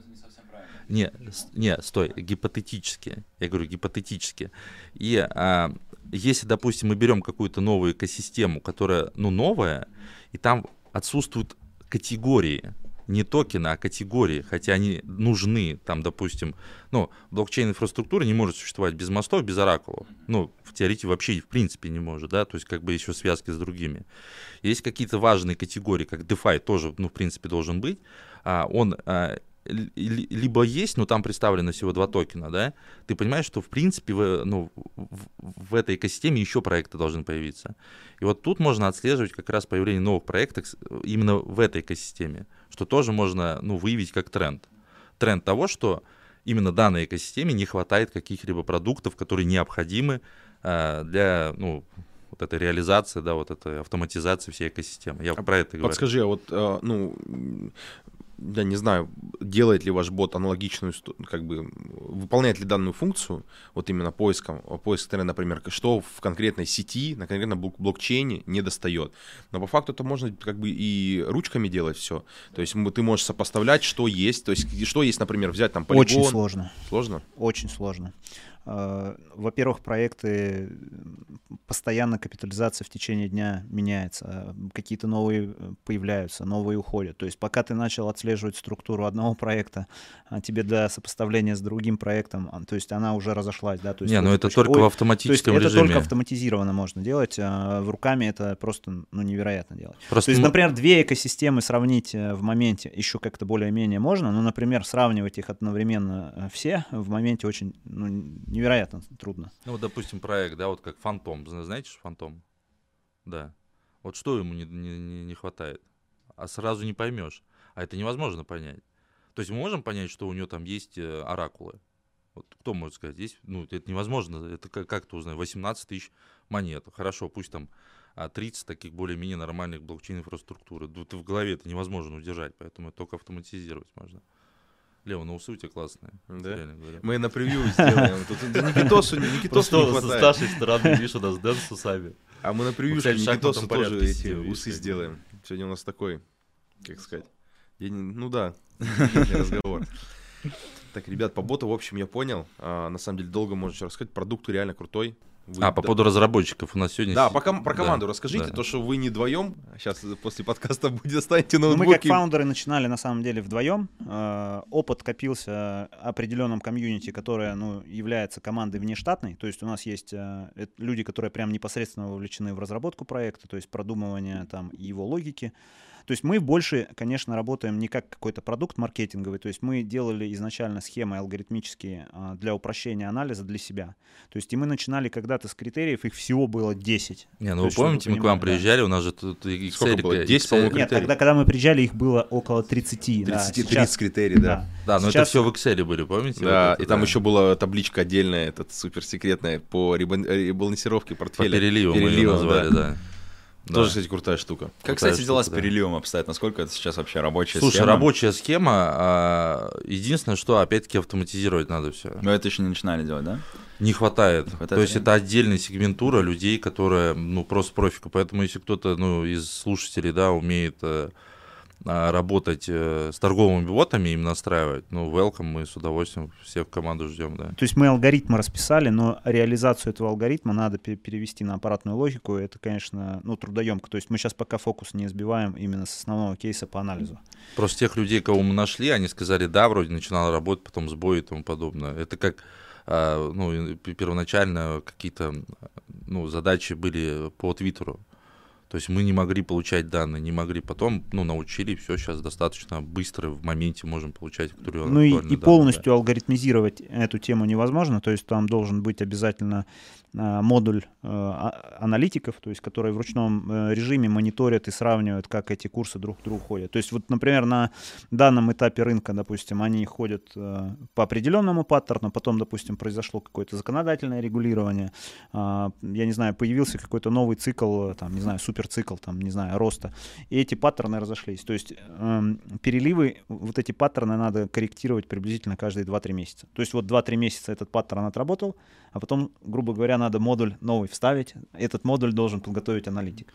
Для слушателей, которые сейчас вообще не в курсе того, что такое переливы, переливы — это когда вы торгуете не относительно доллару, то есть вы купили монету, она выросла, вы продали, и все, вы зафиксировались. Это когда вы торгуете относительно другой монеты. Условно такой пример. А, вы купили какую-то монету, любую по цене 1 доллар, она выросла на 2 доллара, в то же время другая монета стоила столько же, но она на, на относительно доллара наоборот упала. То есть вы продаете эту монету, покупаете ту, которая упала, и, грубо говоря, ждете, пока она вырастет. Таким образом, вы всегда в рынке как бы имеете шанс на более высокий рост. Да, но тут вот надо это... пары найти, которые да. ходят в коридоре там определенном, да. Так, ну будем подходить к концу. Я думаю, да. много чего светили. По, по, по боту ссылочки все будут под видео, видосы тоже сверху.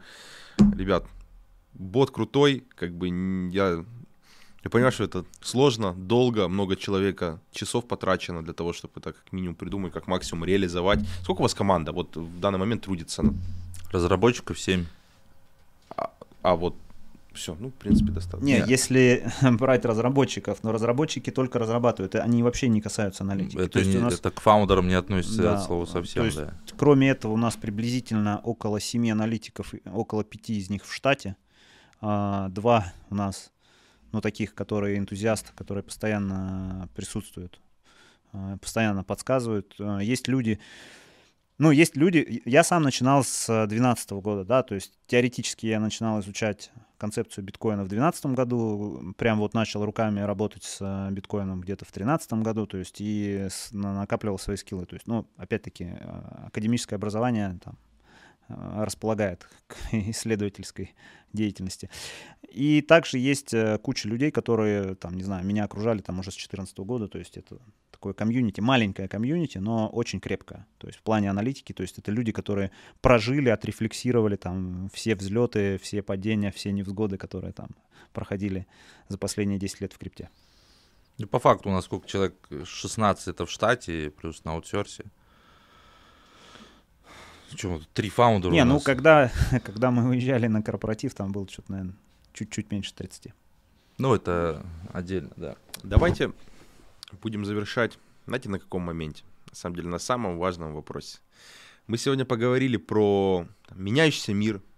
Он уже не кажется таким, знаете, не меняющимся. Достаточно все стремительно развивается. Поговорили про там, э, веб-технологии, там, от веб 1, веб 2 до веб 3. И теперь очевидный вопрос. Вот сам очевидный вопрос. Если мы семимильными шагами идем в этот веб 3, на что смотреть, что выживет, что будет, как сказать, э, что переоценится, что будет переоценено там, и что будет иметь вот этот value, ценность в этом Web3, исходя из нынешнего рынка и, может, возможно, из проектов, которые должны, то есть появиться в будущем. Ну, в данном случае у нас с Денисом могут быть э, немножко разные Супер, да? два мнения. Офигенно, делайте. Ну, смотрите, я очень просто отвечу. Да, вот смотрите, а, если брать Китай, то есть они первые интегрировали, еще раз, криптоюань, а, первые ввели социальный рейтинг, вы знаете об этом, да? А, и у меня вот к вам простой вопрос. А, вы хотели бы жить в мире, где будет социальный рейтинг, где вы, если где-то накосячите, у вас будет а, что-то от, отниматься, да, вы будете не жить так комфортно, как хотелось бы. То есть это чисто оцифровка. Вот вы хотели бы это делать? Не, ну хотели или нет? Но вы бы поднимали флаги вот с этими девизами? Пойдемте социальный рейтинг. Нет, но вы это делаете. Почему? Потому что банально, когда вы рассказываете мое мнение, и я это делаю тоже, не то, что там, да, поднимаете флаги, там, Степан а, кроссовки, на этом заработать. Да, это круто, но как раз-таки в моем понимании через э, вот такие инструменты мы и придем в социальный рейтинг. Вот чисто так. Я на самом деле про это задумывался. Вот Степан вроде безобидная штука, да, ходишь, тратишь калории, тратишь калории, зарабатываешь крипту. Мы сегодня встретились, сколько мы по пообщались насчет Не, ну пообщались мы, потому что это очевидная Не, ну там, интересно. идея, мы все на ней да. заработали, и Да. как бы сейчас это находится на стадии. Да, это интересно, как минимум, это что-то новое, что вот так хайпануло, но к тому, что зато это не Web3. Вот это, это приложение, которое позволяет тебе зарабатывать токен, который там создан на Web3, там, и ты можешь пользоваться через Web3 интерфейс, по факту следят за тобой, за твоим передвижением. Ну, а, а дальше же это и так очевидно, что будет. Вот проект ДОСа, да, сейчас не, не призыв к фи- финансированию, к инвестированию. Просто проект ДОСа закрывает уже три проблемы, да, если брать, брать Move. Это у нас а, там отжимания, а, велосипед и, что там, и бег, да. Потом, я уверен, появится. А если ты заснешь там до 11 часов утра, ой, до 11 часов вечера, чтобы у тебя был а, выработка серотонина, будет о нас заботиться, да, и встанешь в 6 утра, потому что это полезно, и поешь овсяную кашу, то ты еще денег заработаешь. И вроде как все благое, потому что сейчас, ну, что плохого в кроссовках? Ты ничего, спортом идешь занимаешься, тебе еще денег платят. Причем, э, заметьте, на территории России в день, да, это ну, достаточно серьезные деньги. Вопрос риски тоже надо оценивать, да. И в такой парадигме, мне кажется, это все будет происходить. Я полностью согласен, то есть я больше склоняюсь, что это будет, может быть, 5-10 лет, чем не будет, по крайней мере, в какой-то экспериментальной стадии, где люди просто тоже смогут какую-то заработать дополнительную денежку. Да, Да. как вам токены школьникам за пересказ Евгения Онегина? Например, там какая-нибудь электронная книга. Но я бы лучше отжался. да, где Поощрение, Система стимуляция и контроль Да. определенных действий. Мгм. Это все как бы, ну, весело-весело, Степан, ну, это, ну, вопрос... Отвечая на твой Да. вопрос, а, если, ну, мое мнение, да, я думаю, что так и будет. Поэтому с точки зрения инвестиций, если мы не говорим о том, нравится нам это, не нравится, это эволюция, ну, по мне, так это надо принять, да. А Кому-то раньше там, ну, машины не, не нравились, да, на лошадях. Ну, ну, просто там же тоже, наверное, свои проблемы были. Поэтому надо следить за трендом. Вот это один из трендов. А, И да, на это можно хорошо заработать. Да, это вот как раз один из примеров э, новой бизнес-логики, которую веб 1 и веб 2 не может реализовать. То есть геймификация это тоже в том числе бизнес, ну, определенная логика, и она может быть бизнесовой. А, И вот веб 3 показывает, что можно, например, какие-то паттерны поведенческие увязать с этой бизнес-логикой. Одна из причин, почему веб в в стеке именно бизнес-логики гораздо сильнее, чем стек э, второго веба. Да, ну, еще один из примеров. э, Мы говорили про веб первый, второй, третий, а немножко замылилось. Э, Доступ э, к API каких-то веб-сервисов в веб третьем он гораздо удобнее и проще. То есть, грубо говоря, ты подключился, провел транзакцию, тут же оплатил. То есть ты масштабировать процессы можешь как угодно. То есть надо тебе на миллион пользователей, пожалуйста, ты растянул. А, Надо тебе на одного человека, пожалуйста, ты можешь провести транзакцию с одним человеком.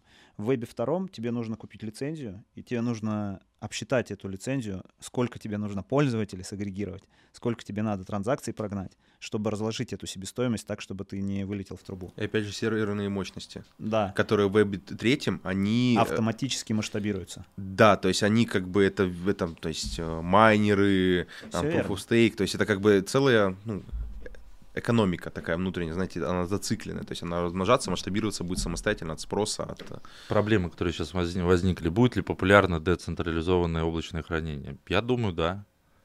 Тоже. Ну, проблемы же возникли. Ну, то, то, что сам проект Filecoin, да. Вопрос, когда он будет трендом, непонятно. А на базе того, что происходит э, на геополитике, вот с блокировками там, а, ну, аккаунтов, да, то же самое даже Да, децентрализованное. тот же Google э, у меня Да, и приятель. сказал, да, что там API торгуются, для, ой, блокируются. Ну, это обойти-то можно, VPN-ку рубил. Да, и вопрос, мне кажется, трендом будет э, в этом году DAO.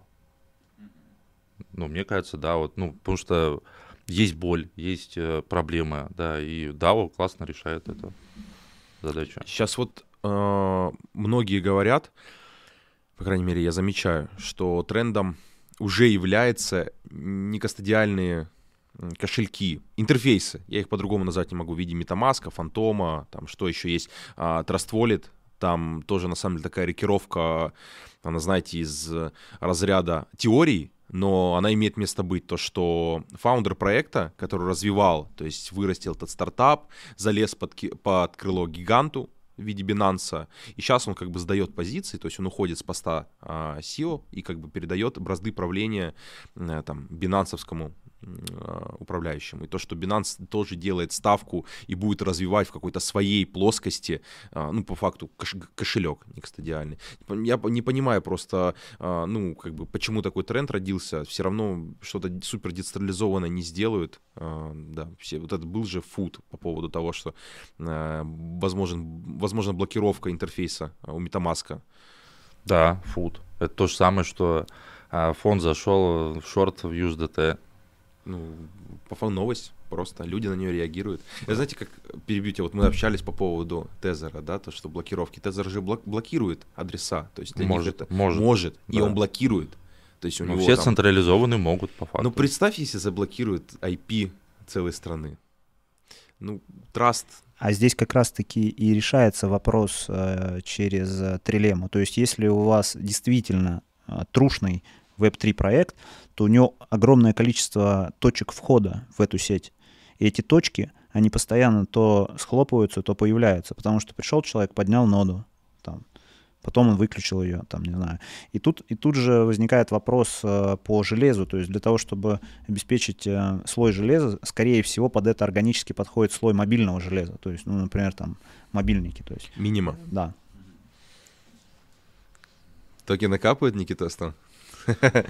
Да, и, кстати, надо еще учитывать, ну, вот эти все параметры, что может быть коррекция, но, а, ну, я так думаю, что все-таки инфляция, которую можно высчитать, кстати, по индексу Биг Мака реальную, ну, индекс Биг Мак, э, ну, реально показывает инфляцию, она составляет 30%, в принципе, за Ну, этот Там год. не только индекс, э, там есть еще индекс каких-то томатных бобов или супа. Не, ну Биг индекс- Мак один из таких популярных, потому И что туда входит логистика, ну, если в целом посмотреть структуру, она же там все включает в себя, да, там. А, и вполне возможно, инфляция будет влиять и на просто себестоимость того же самого биткоина, который сейчас составляет 18 тысяч.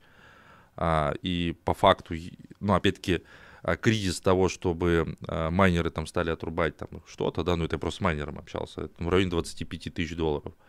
Да, но если учесть, э, опять-таки, ценность э, того, что а, биткоин ограничен, а, у него, ну, как бы сложность э, происходит, плюс на оборудовании, то по... у меня у Геннадия М. понравился последний пост, он как раз там сравнивал а, биткоин э, непосредственно, ну, хороший пост, а биткоин с золотом по перерасчетам, и там просто по математике выходит, что он там плюс-минус сейчас сто- стоит столько, сколько плюс- плюс-минус должен стоить.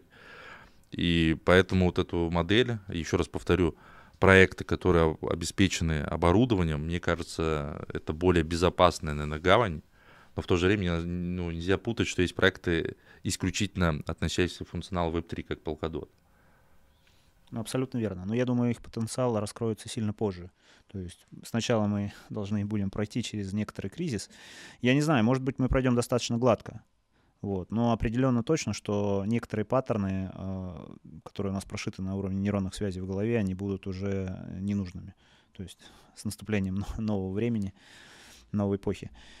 Да, если говорить еще про э, Proof of Work консенсус, то ну, прослеживаются такие тренды, тенденции, что у нас э, как бы наступает энергетический кризис, то, что там сейчас экологизм, э, что там, не знаю, газ и нефть сейчас сильно дорожает, э, она становится недоступна в, нек- не- в некоторых регионах, э, может быть вообще дефицит э, энергоресурсов, то это определенно точно может подтолкнуть э, стоимость, в том числе э, токенизированных активов, которые привязаны к э, Proof of Work консенсусу.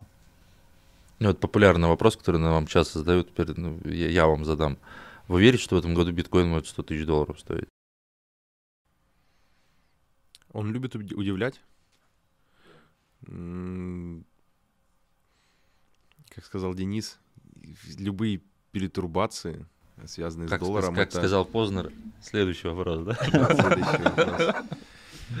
Не знаю, почему нет. А, Мне кажется, биткоин Он все, он все сильнее укрепляется в сознаниях людей с каждой, с каждой такой историей. И... По мнению специалистов, кто занимается майнингом, 30% себестоимость закладывается на электричество.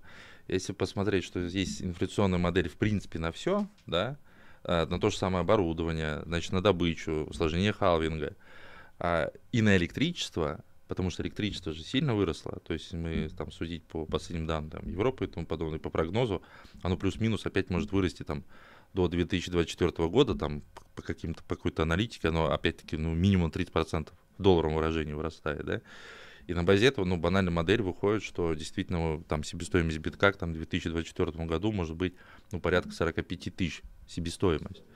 Ну, и, соответственно, если сейчас себестоимость 18 тысяч, он достигал пика 64, то вполне возможно. Но я думаю, рынок должен пройти какую-то коррекцию. Ну, это мое личное мнение. Дэн... Может, мы сейчас находимся в коррекции? Вполне возможно. Тут, понимаешь, манипуляторы... Ну, Слушай, не... вполне возможно. Поэтому Понятно. диверсификации нельзя выходить в 100% да. в стейблы и в 100% в крипту. Но это правило, наверное, все знают. На этой ноте предлагаю завершить. Вань, давай свою коронную фразу про биткоины, когда ты прощаешься. Да, всем добра, любви и счастья и побольше биткоина. Ну или другой фундаментальной классной монеты, которая точно даст 100 иксов. Четко. Да, и огромное спасибо парням за приглашение. Гостеприимство, да. да. У вас очень уютно и особое настроение. Да, у нас порога. Очень спокойно. У нас там хорошо, это да. стоит терминал в оплате в крипте. Перед выходом надо будет приложить свой леджер. Ладно, все. Да, спасибо, ребят, что приехали. Очень рады были пообщаться. Вот, я думаю, еще в будущем вот такую штуку будем сможем повторить. Вот, но надеюсь, что видео было тоже и ребятам, которые смотрят, очень-очень интересно. Да, все. Спасибо большое.